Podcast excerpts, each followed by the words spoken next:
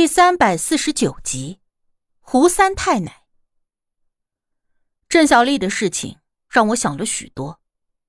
曾经，我总是认为这项我生来就带着的特殊能力是一个恶意的诅咒，让我的生活完全变了模样。可经过这件事，我忽然意识到，或许这并不是诅咒，而是赐福，因为。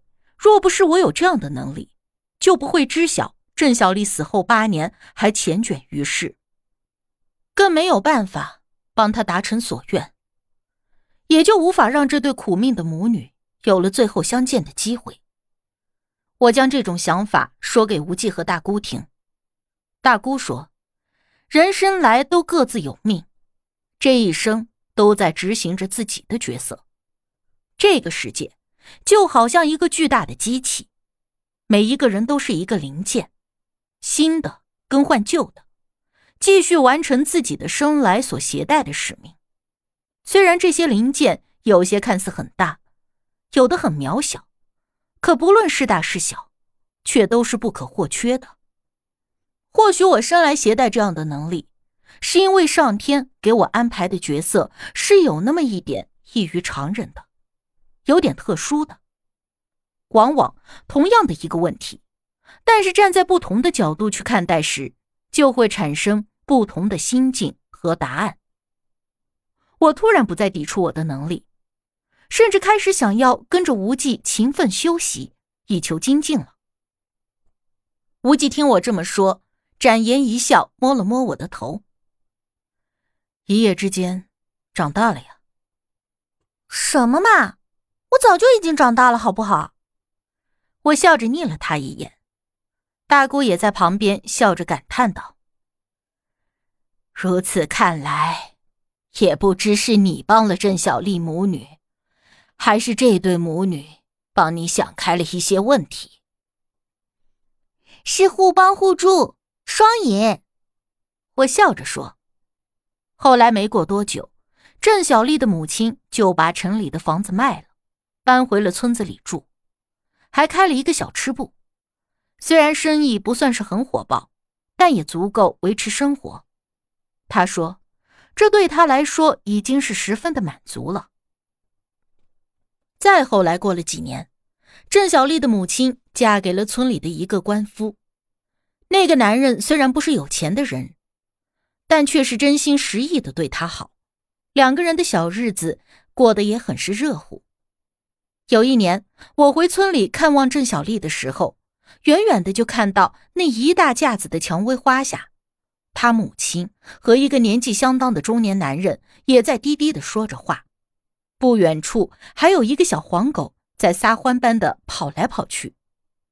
当时，那幅画面久久的印刻在我的脑海里。我想，那对苦命的母女终于都达成了所愿。拥有了属于自己内心的富足。当然，那都是后话了。话说呀，我这折腾了许久，眼看着再过不久就要回学校了。我想着把自己的事情在回学校之前给定下来，所以就同大姑商量着立香堂的事儿。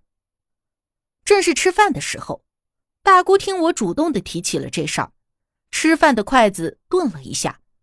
和无忌互相看了一眼，才问我：“你这是想好了？”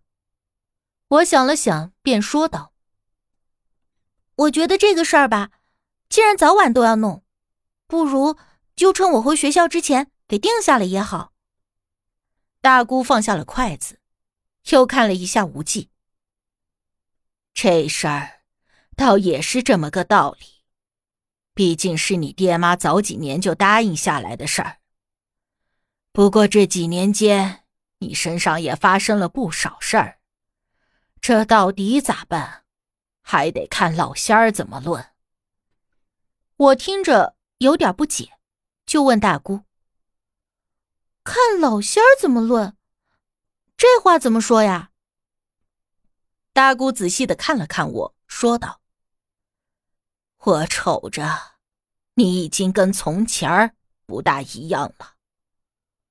这事儿我和无忌都是心知肚明，大姑自然也清楚。我点了点头。这有什么差别吗？大姑也点了点头。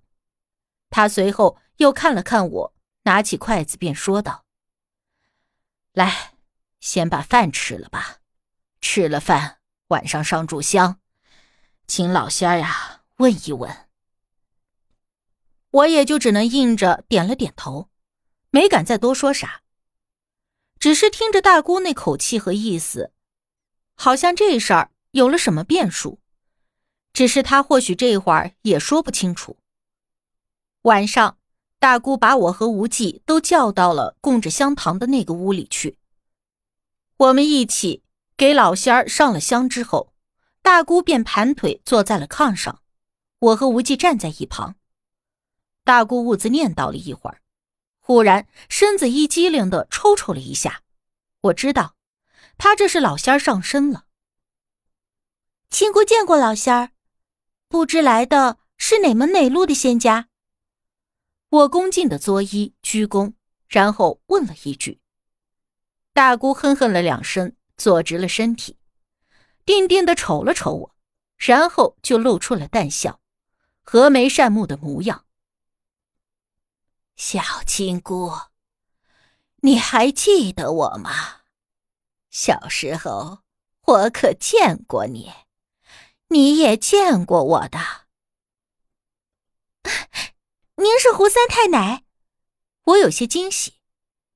早年间我在大姑家睡觉的时候，梦里就梦见过一个和眉善目的老太太，她身边还围着很多可爱的小狐狸。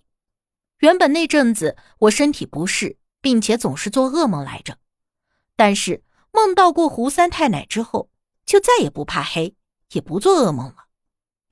再后来，我无意间夜里见过了胡三太奶和几位老仙儿在这屋里，只是那一次之后就再也没有见过。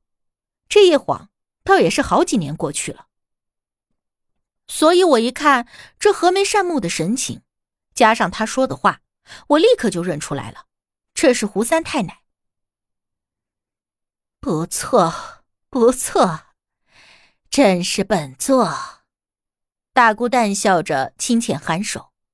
我立刻后退一步，双膝跪地，恭恭敬敬的给他磕了三个头。亲姑幼时幸得胡三太奶搭救，大恩大德，多年来都未能当面答谢，亲姑有愧。大姑一抬手，笑着摇头说：“快快起来吧。”你这女子呀，与本座有缘，本座帮你也是积了功德。这么多年跟在大姑的身边，老仙儿也见过不少，但是什么脾气秉性的都有，而就属我见过的胡三太奶，最是和善稳重。许是修炼的久了，便自带着一股子淡然洒脱的仙气儿了。起初。我见到胡三太奶的那一瞬，有些兴奋，但是更为紧张。但是见她如此行举做派，如此的和善，我也渐渐的放松了些许，和他说起话来。胡三太奶说，当年和我爸妈定下的十八岁约定，是他胡家小仙定下的，但时隔这么多年，世事变迁，早已不同往日。他老人家看出。我虽然仙根犹在，可却也并不适合做出马弟子了。我闻言惊讶，反问他为什么。他老人家笑眯眯的看了看我身边一直站着没说话的无忌，然后说了句答非所问，且有些高深莫测的话来：“缘来是缘，缘去是缘。”我听着云里雾里。不明这句话究竟是个什么意思，胡三太奶却摆摆手，不肯就这件事多说下去。但是他老人家也说，虽是不可再做出马弟子，但这香堂却是要立下的，因为这是我欠他家胡家小仙的。我颔首应着，心知当年胡家仙答应不抓我做弟子，但条件是立香堂。如今这出马弟子虽是不用做了，但是香堂却不能抵赖。来来来，过来，让我看看你这孩子。胡三太奶说着，便冲我招招手。我乖顺的走上前去，微微的低了低头。胡三太奶笑眯眯的打量着我，然后伸手摸了摸我的头，倒是长高了不少。他的手掌落在了我的头顶，很轻。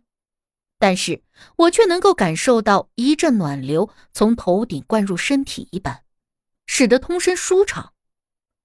后来胡三太奶说：“我与他胡家仙有缘，所以虽然不做出马弟子，但这出道弟子却是要做的。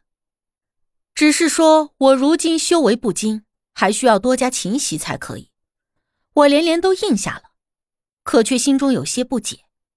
为什么胡三太奶愿意为我打破当年的约定？为什么会这么宽容的对待我这件事？难道只是因为我与他胡家仙有缘分？我有几斤几两重，我自己还是清楚的。虽然感激胡三太奶当年的搭救，可也深知那点缘分并不足以让他对我如此的宽容。